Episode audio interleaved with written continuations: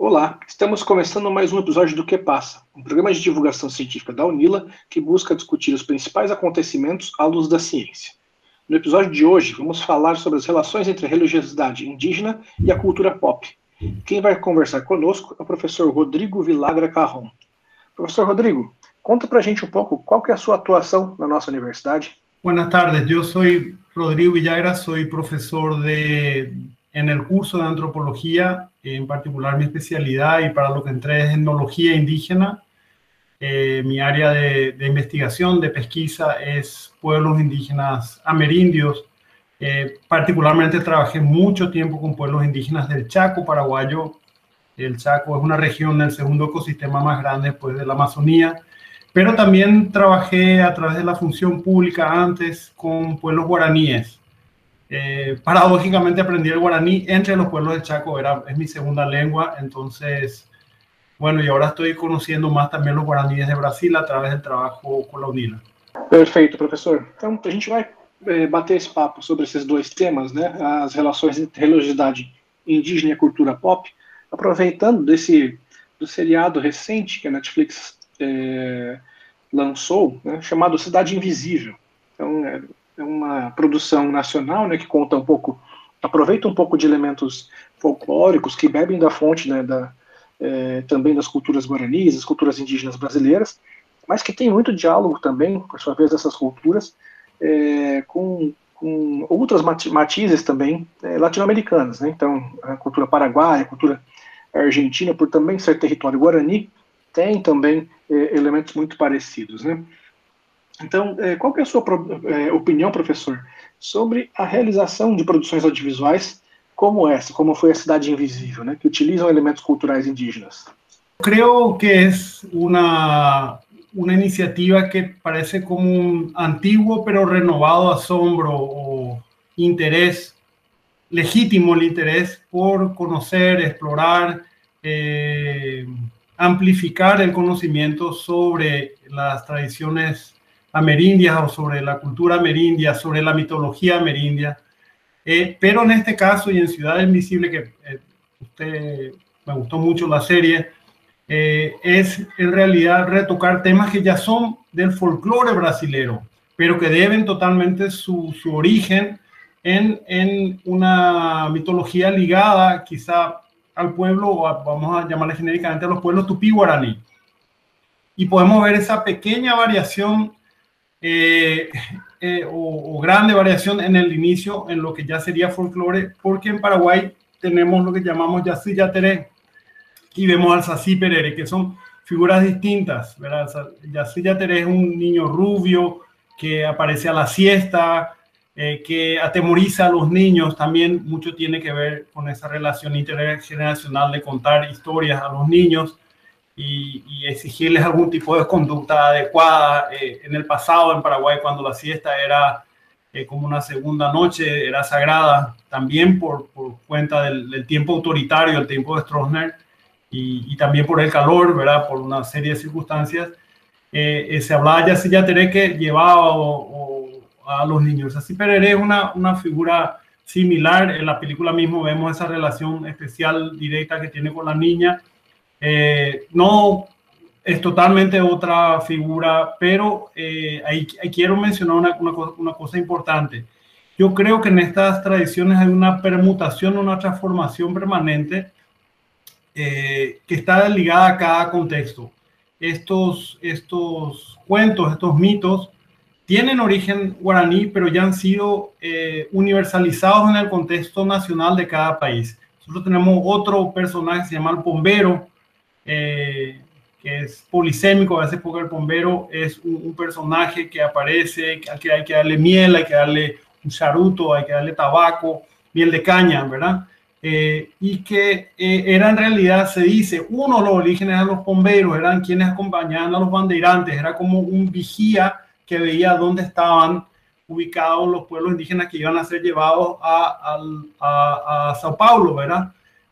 como prisioneros y que quedó en la tradición eh, popular paraguaya como una figura misteriosa que se ubica en los montes, a quien no hay que silbarle, ¿verdad? Vemos el curupirá que tiene una variación eh, aquí en, en el folclore brasilero y en la película que repite, como siempre, todas las películas hacen una licencia poética o ficcional en este caso de lo, de lo que van a presentar.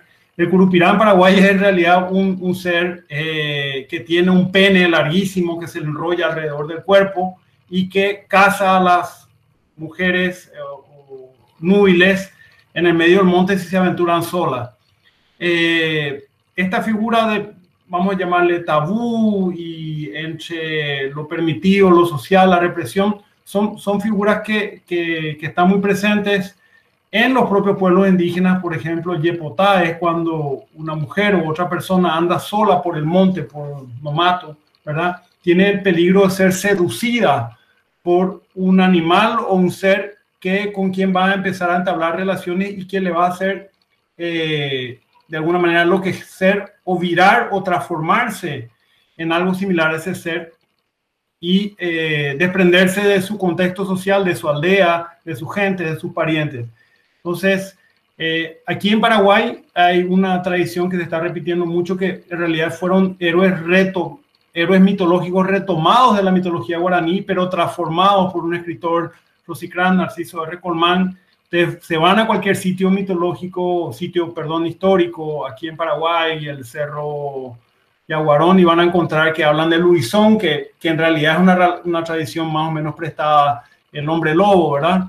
El, licántropo, ¿verdad? Eh, después hay el mala visión, que es una especie de fantasma que aparece, pero en que en general muchas veces tienen que ver con figuras que están muy presentes en el mundo de los no humanos o metahumanos de los pueblos indígenas. Y muchos de ellos, con ellos, a, diferencia de lo que son las tradiciones eh, nacionales, esos seres tienen una relación eh, directa con cada pueblo indígena en concreto a través de los chamanes u otras personas y ciertamente un encuentro con esos seres por un no chamán eh, o en el sueño, en alguna puede ser una cuestión perjudicial. Eso general, generalizando mucho y, y, pensando en esto como yo pienso desde la lógica que les, les voy a hablar, eh, una de las preguntas es de, de Levi Strauss, de la transformación de transformaciones que sufren las narrativas míticas bajo una estructura relativamente común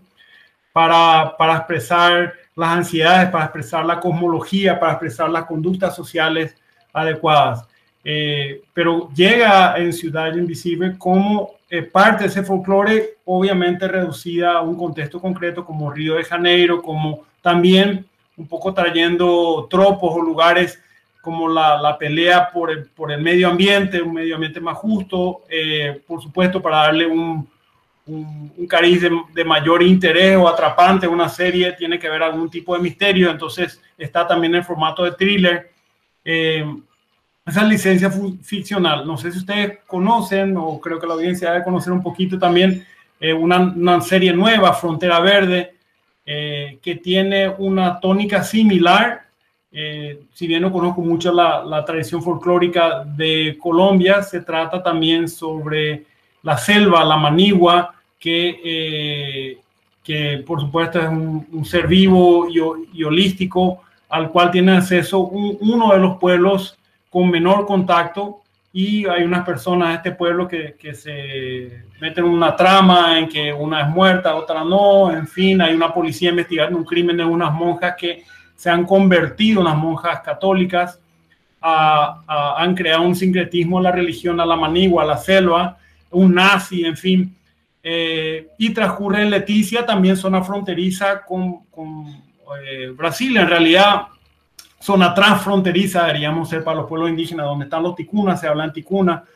Eh, entonces son dos expresiones bastante nuevas y con, contemporáneas de este renovado asombro con tradiciones que han sido eh, eh, pensadas, repensadas, transformadas eh, y popularizadas a veces en un contexto muy, muy preciso que es literatura para, sobre todo para niños y niñas, ¿verdad? O, o, lo que era una tradición oral que pasa a ser literatura para niños y niñas, como, como este libro, ¿verdad? Que tuve la suerte, les mostré Adormeceo Margarita, así que cuenta también aventuras folclóricas de una niña que se encuentran con todos estos personajes, así Pereré, Curupirá y otros, y que de alguna manera hacen pensar en nuestra identidad como, como una entidad alterna que también puede ofrecer eh, otras, otras facetas literarias que no son los lugares comunes que tenemos, los celtas, los vikingos, las tradiciones,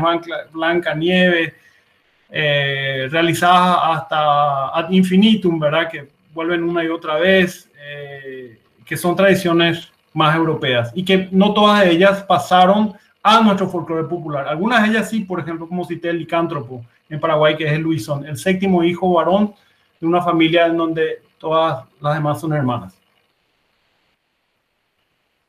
Professor, é, o senhor poderia explicar é, um pouco mais sobre essas aproximações entre os elementos folclóricos que existem entre o Brasil, a Argentina e o Paraguai? Isso se dá em razão do grande povo guarani? Yo creo que sí se da, o sea, nosotros tenemos, y es interesante porque la, la, frontera, nosotros tenemos una base común que es una base diversa y compleja, es una base histórica, eh, antiquísima, eh, que es la familia Tupí Guaraní. De hecho, la familia Tupí Guaraní es parte ahora, ahora se está clasificando de la familia Tupí, pero si ustedes se recuerdan, en Brasil eh, se convierte en lengua geral hasta mediados del siglo XIX el, el tupí, ¿verdad? Y un tupí, dos tipos de tupí, el tupí amazónico y el tupí que se hablaba en San Pablo y demás. Tupí amazónico, ustedes van a encontrar eh, palabras que son muy similares, bastante, el tupí amazónico, la lengua general amazónica es bastante inteligible con guaraní, hoy popularizado como el guaraní paraguayo, que es una transformación eh, tanto de, la, de la, la, presencia española, la presencia jesuita, y eh, que es una variante de, de los guaraníes que hoy se hablan, porque tenemos los guaraníes que diríamos hoy propiamente indígenas, también hablados en Brasil, Argentina y Paraguay, como en guaraní, eh, que se habla, que el más extendido de todos eh, en Argentina, Brasil, hasta Uruguay, hay una comunidad Paraguay. Eh, tenemos el ñandeva, que es guaraní, en nuestra zona transfronteriza de la zona de, las cataratas, es el pueblo predominante. Eh, tenemos el Paintanterá barra Cayobá o Caguá, en realidad Cayobá viene de la palabra Caguá, los monteses, que era el nombre genérico en la, en la época de la colonia para llamar a aquellos que no hayan sido reducidos por la colonia, sea por los bandeirantes o por los españoles, por los comenderos o, por los jesuitas que se mantuvieron al borde. Si bien hay mucha, mucha discusión de que eh, tanto Cayobá como Paintanterá como los propios estuvieron a un punto de contacto, de nexo, inclusive reducidos en algún momento y a la expulsión de jesuitas van. Bueno, todo esto queda en, en, digamos, vamos a llamarle de algún modo el imaginario colectivo, el subconsciente colectivo, en, en, esta tradición en que finalmente algunos de esos elementos se van a filtrar y, como dije, transformarse. Eh, y, y, tantos, así Pereré, Curupirá, Curupilla, Silla Teré, Luisón, en fin, en la Argentina, total de emisiones, eh, muy compartido esto. Eh, creo también para, para extender, porque en el, en el, sur de Bolivia, en el Chaco boliviano, ustedes saben que con, ya con Alejo García, que viene eh, guiado por los Carilló, que son los Carió acá de Asunción, viene y cruza el Chaco buscando el oro de, los de los incas. Eh, bueno, ahí, ahí él había viajado con guaraníes que ya estaban, que habían migrado recientemente al Chaco. Y también ahí probablemente tenemos tradiciones como eh, el Luisón o como algún tipo de estas figuras que pueden variar de nombre, ¿verdad? La variación aquí es, es casi evidente entre Yací Yateré y, y Sasí Pereré en, en la, la, entonación, ¿verdad? Y Curupirá y Curupí también. Entonces, eh, creo que eso en algún momento se ve transformado. Hay veces que, como toda tradición oral, eh, suele ser anónima y en realidad más que anónima es comunitaria o colectiva, pertenece a un pueblo en el sentido amplio, pero después se, se torna, hay algún autor que la, la retoman en, un, en, en, en un, algún cuento, en un aspecto, y ahora, por supuesto, en los medios digitales pasamos no solo al cine, sino al medio digital, que es una variación interesante y ahí se, se expande, ¿verdad? Eh, lo que no, no, no, vamos a ver nunca es si buscamos es pureza, ¿verdad? No vamos a ver nunca que esas tradiciones se repiten tal cual son en ninguno porque quien, quien traduce traiciona y quien traiciona, en fin, crea o recrea otra cosa en sus propios términos, ¿verdad? No sé si, si respondí un poco, pero esa es, es, es la base que, que, que pensamos, este, estas misiones jesuíticas, todo esta, esta y también, eh, digamos, contemporáneamente sabemos que los guaraní, los abá, inclusive hay toda una reivindicación por, por alumnos, por, por, trabajo que está haciendo, alumnos que trabajaban con, con comunidades eh, de la UNILA, a, través de yo conocí eh, con comunidades que están en Sao Paulo o en Río Grande do Sur, vamos a ver también a veces un reclamo de ascendencia guaraní y tupí al mismo tiempo, es decir, personas que reclaman tener algún tipo de ascendencia tupí también eh, que, que, que, han ido a las aldeas. Eso también es como parte del proceso de aldeamiento, de reducción, ¿verdad? pero como incluso la colonización es un camino a dos aguas, es decir, no hay, no hay quien pueda invadir a otro pueblo y no ser a su vez invadido, tomado o, eh, eh, alimentado por las tradiciones culturales de, ese o de esos pueblos. Eh, sin, sin dejar de ni menoscabar el genocidio, ni la explotación, ni nada de eso. Pero obviamente hay un trasvasamiento de los, de los contenidos culturales entre uno y otro pueblo y finalmente entre el resultado malo, bueno, eso que, que, que son nuestros, nuestras naciones mestizas.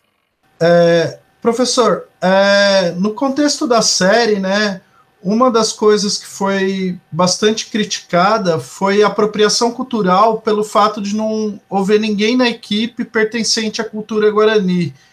Essa crítica é adequada? É, qual a importância de incluir pessoas indígenas para narrarem suas próprias culturas?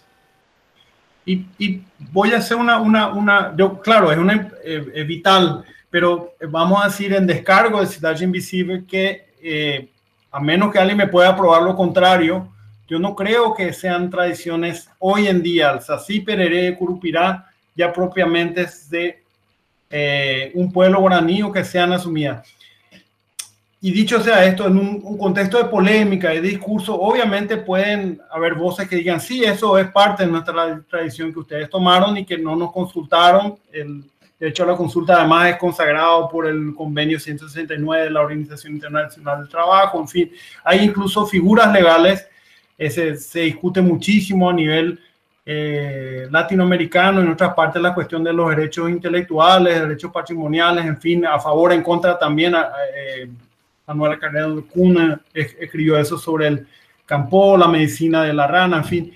En ese contexto yo diría, para mí eh, en, en, la película lo que hay es retomar la tradición brasilera que tiene un origen guaraní, que hoy ese origen no necesariamente va a reivindicarlo un pueblo guaraní, porque si vamos a hablar de los pueblos guaraníes concretos, y que puedo hablar con un poco con cierto conocimiento, Cayuba, Paintamiterá, Cayuba, Paintamiterá, Guaraní, Ñandeva o Guaraní, ellos tienen otras figuras que, salvo en una convivencia que también, por supuesto, sea, van a hablar de estas figuras así, pero Curupina, pero no necesariamente como para hablar una palabra, decir, como el panteón de sus, sus divinidades, ¿verdad? Si vamos a Guaraní, tienen, ahí está la Ibuira Pital, León Cadogan, que era bien conocido por Ego Shaen, un, gran, uno de los propulsadores de la Universidad de Sao Paulo. Eh, eh, ellos tienen otras figuras, tienen, el, eh, ¿cómo sería el Ñanderú, Papá Tenondé, ¿verdad? Nuestro padre primero último, Ñamandú, el sol, después una figura que le dicen los Punuá, los, los, que no tienen, los que no tienen ombligo, que van a ser Yacairá, Ruete, eh, Caraí, Tupar, Ruete, son como otras divinidades, todo un panteón en donde ustedes no van a encontrar como que ninguno Puiguá, una persona, la persona, lo que serían los chamans, eh, eh, va a mencionar el Sací, el Curupirá como parte de su, su mundo religioso, para, para ponerlo así.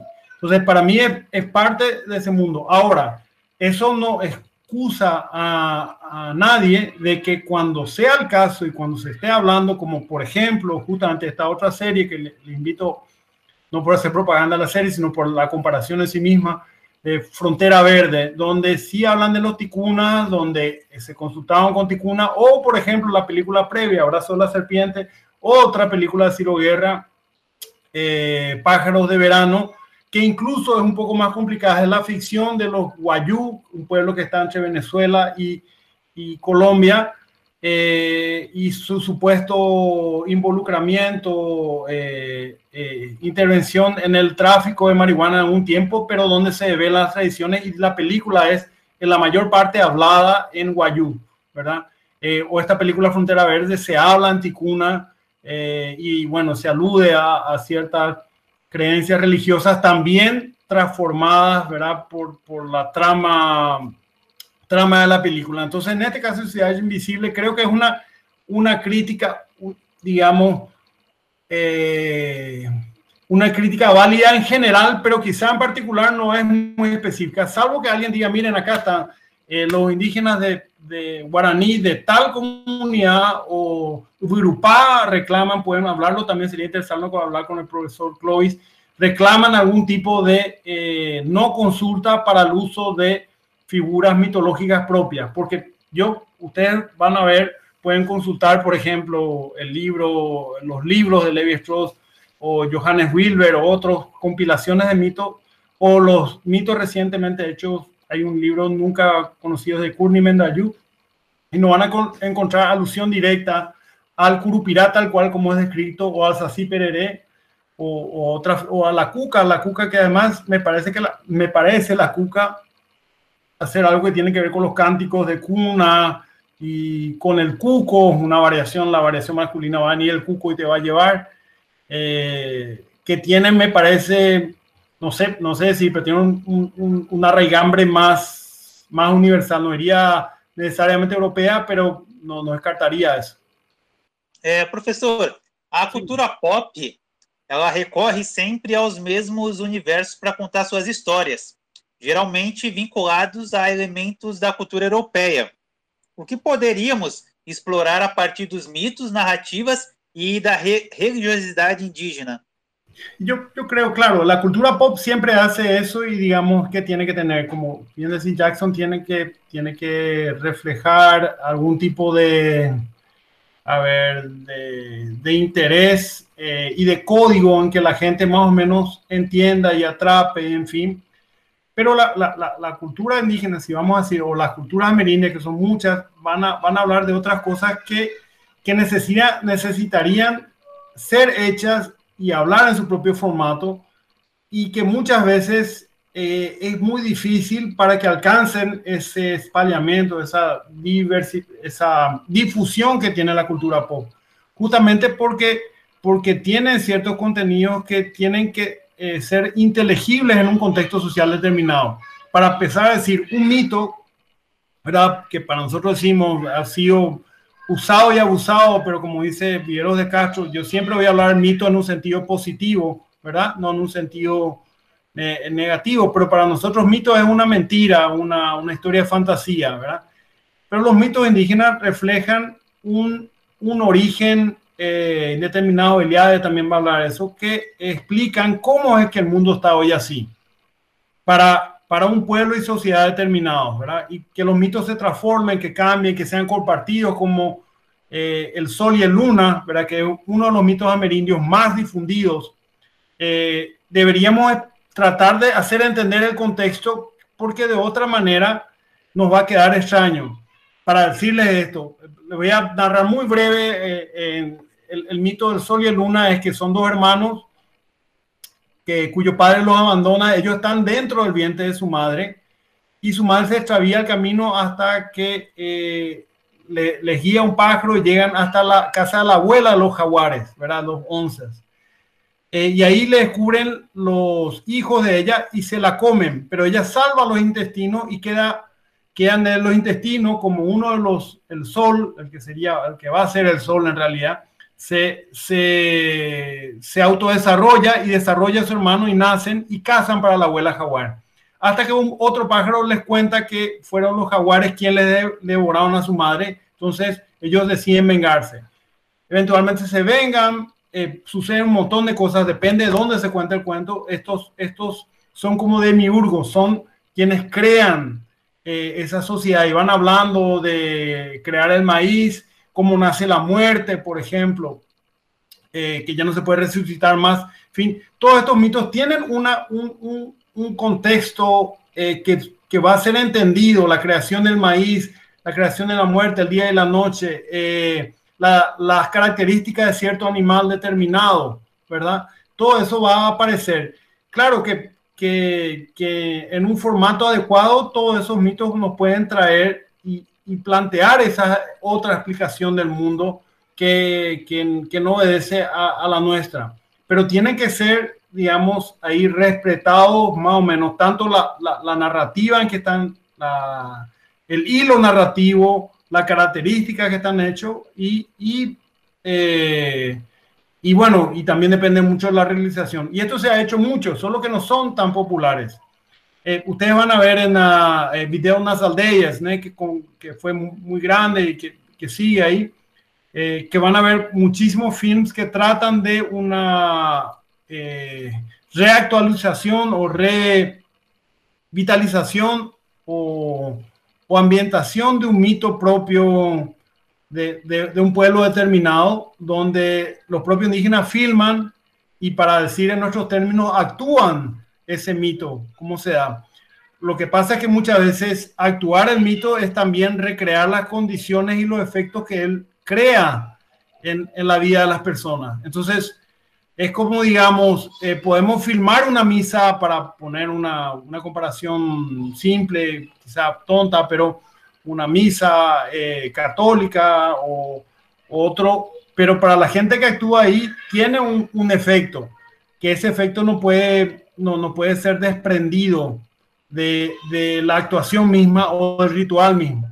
Y, ahí, ahí digamos que para nosotros la cultura pop es un ritual. Nosotros estamos de, de, de básicamente de, agentes relativamente pasivos que vemos una, un mito, una película, lo que sea, y que asumimos los contenidos tanto y en cuanto revelen algún tipo de, goce, de gusto estético, ¿verdad? Que, que sería el principal film. Digamos, si si está mal contado, si está mal filmado, si, en fin, es muy corto o no se entiende del todo, no, no llega a ningún propósito de comunicación. Entonces, ese, ese, digamos, es uno de los problemas que muchos artistas y directores tratan de resolver y, y, y de dejar de alguna manera pasar el mensaje que esos mitos tienen para, para otros para outras pessoas que não sejam dessa sociedade. Legal, professor. É, nesse contexto né, de o que a gente vê uma crescente na, na popularização de narrativas de, com elementos culturais indígenas, né, é, você entende que essa popularização desses elementos culturais é, é, é algo importante que deva ser incentivado nessa grande indústria do entretenimento? E, se, e quais os cuidados né, que, que esses produtores devem ter ao adaptar essas narrativas para as grandes mídias? Yo, yo creo que sí, yo, yo creo que digamos, eh, justamente lo que ustedes, lo, que estamos discutiendo es que hasta qué punto, digamos, toda la, por un lado, la re, religiosidad en sí misma, para entender que, que, que, que esos mitos, esas narrativas tienen algún sentido trascendente, para usar una palabra general, para esos propios pueblos. Y, y, a la vez un interés político y a la vez un interés económico, que también hay que decirlo, ¿verdad? Porque, porque de algún modo, eh, cuando es algo popular, necesariamente implica dinero y, y, y mercancía, ¿verdad? Eh, eh, los films son y los films digitalizados son mercancía.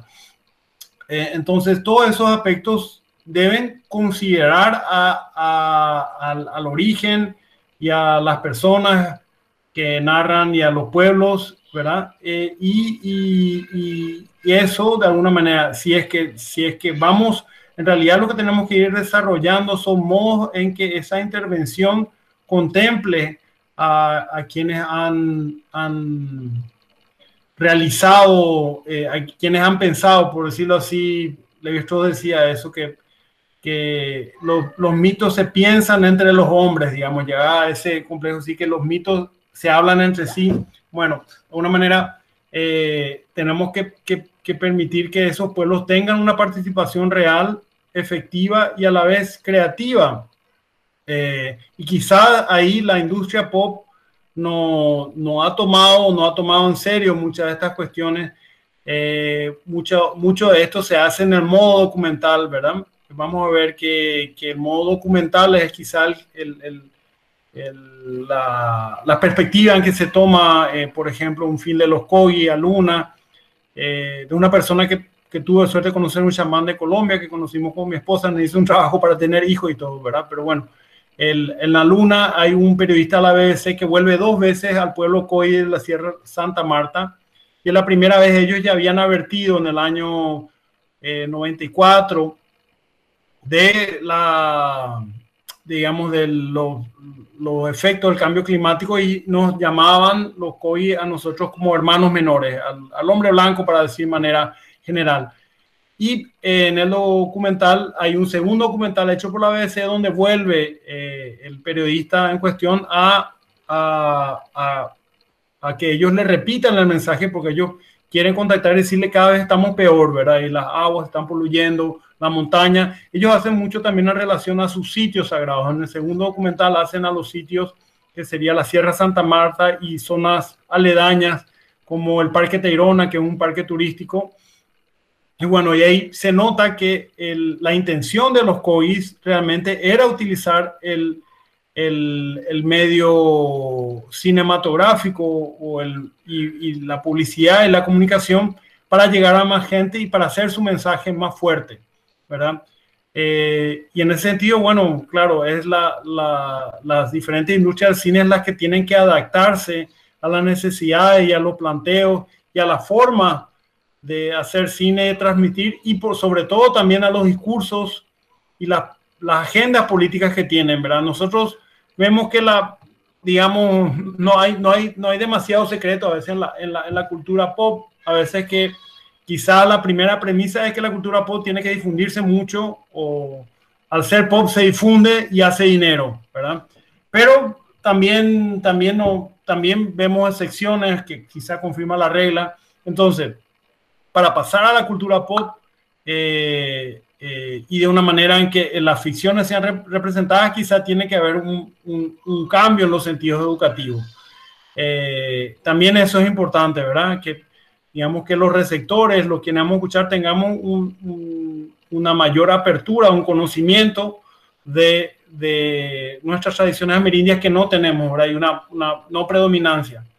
Quizá una cosa que nos va a revelar mucho eh, cómo es la situación, quizá en un paralelo es, por ejemplo, yo siempre le digo a los alumnos, en la arqueología, por ejemplo, eh, vemos que muchas de las narrativas de cuál es el origen de, de, de, del Homo sapiens americano, ¿verdad? Y se habla siempre de, de, del estrecho de Bering y marginalmente o relativamente o más controversialmente de la avenida por la Polinesia eh, a través de Chile o Ecuador, ¿verdad? De otras migraciones, pero es porque también, y, y muchos de, de, los datos y las cosas que se tienen es porque se hizo mucho más arqueología en Estados Unidos.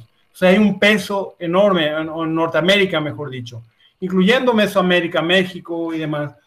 En tanto que nosotros, por carencia de desarrollo científico en la arqueología, y de, de, más búsqueda de más sitios, que algo que sí se está haciendo mucho, no voy a desmerecer para nada el trabajo arqueológico de muchos colegas en, en todos nuestros países de América del Sur, eh, había como un, un, rezago, un retraso. Entonces, el peso que uno ve en la popularización, si uno abre muy interesante, hay una revista en español, pero supongo en Brasil también, eh, en fin, algunas que hacen algún tipo de popularización de la ciencia de un modo un poco más sensacionalista a veces, o más fantasioso o exagerado.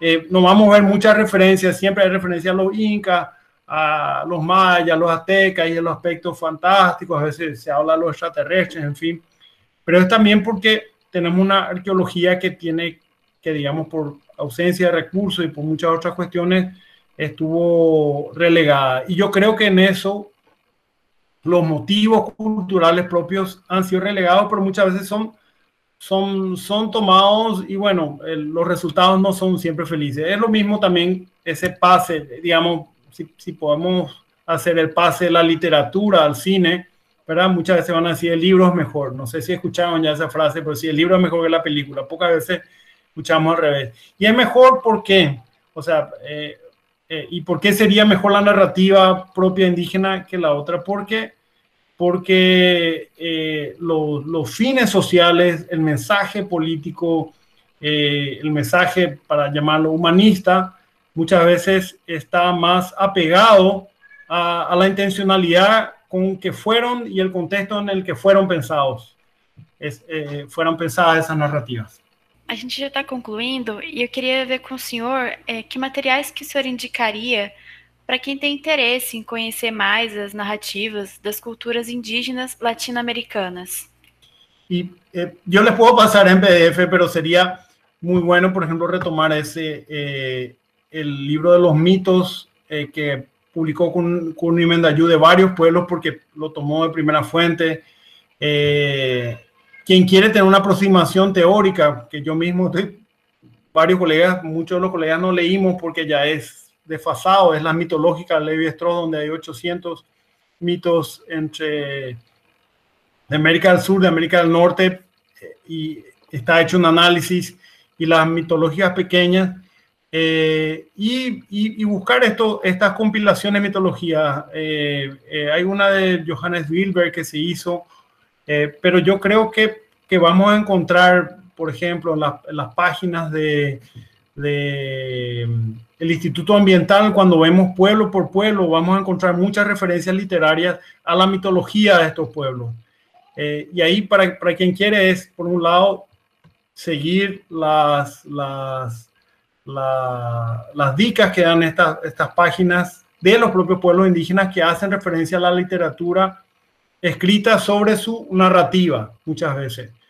En, el pueblo guaraní yo creo que es fundamental leer un libro que fue publicado en español, pero en Brasil primero, el Aguira Pitá, de, que son los cantos o textos místicos del hombre guaraní, y que sigue teniendo vigencia. Ustedes van a ver el, colectivo do Cinema Ambulá de Río Grande do Sur, que son dos o tres personas, no recuerdo los nombres de ellos, eh, autores y eh, personas que filman sobre su cultura, hacen referencia incluso todavía a temas y textos míticos que están dentro de, del Aguiraputá. Los mismos materiales cinematográficos producidos en misiones argentinas van a hacer referencia a la mitología guaraní.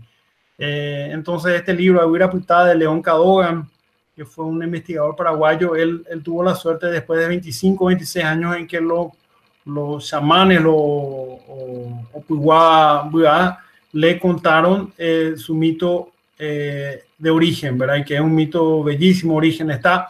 se llama también, Pierre Clache lo pasó a Fala Sagrada, creo que es en, francés, Grand Parler la fala sagrada, fue, fue traducida ya al portugués. Eh, y es, ese, ese texto es muy bueno para conocer. Pero siempre hay que ir ahí, digamos, tratar en el sentido, sí, de ir a, a, la fuente. Está siempre a veces mediada por los etnógrafos, etnógrafas, antropólogos, en fin, porque, digamos, el medio escrito eh, fue, como sabemos, ajeno o no necesario para, para muchos pueblos amerindios. Legal, professor. Agradecemos demais sua participação. Acho que foi um papo muito rico para a gente perceber a, a importância né, de colocarmos também essas narrativas das culturas indígenas, da religiosidade indígena aí dos, dos nossos países aqui da América Latina também na grande mídia, né? Sem, claro, sempre respeitando as especificidades dessas culturas e principalmente ouvindo é, os povos de, dessas culturas, né? É, de preferência colocando nas próprias equipes de produção é, uhum. membros das culturas indígenas, né? Então agradecemos demais sua participação, professor, foi muito bacana esse bate-papo. E acho que vou... Pode falar, perdão.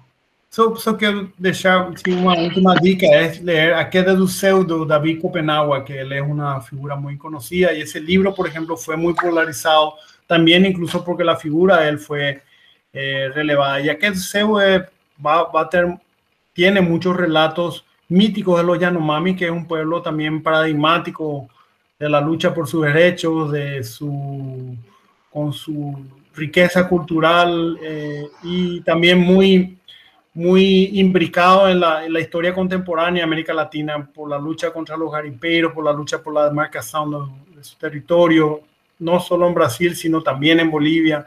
O sea, que deseo es un libro que está disponible en inglés, en francés, en portugués, y creo que es una manera de meterse a los mitos, pero también meter una discusión sobre, sobre dialógica, ¿verdad?, de nuestra, nuestra sociedad contemporánea y, y y la sociedad Yanomami y su cosmopolítica.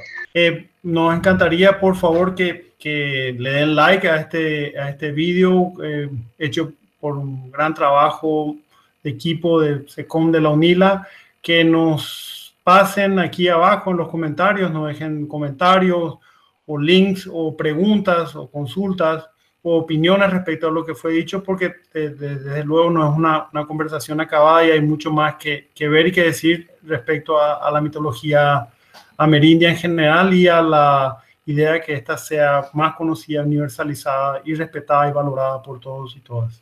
Gracias. Obrigado.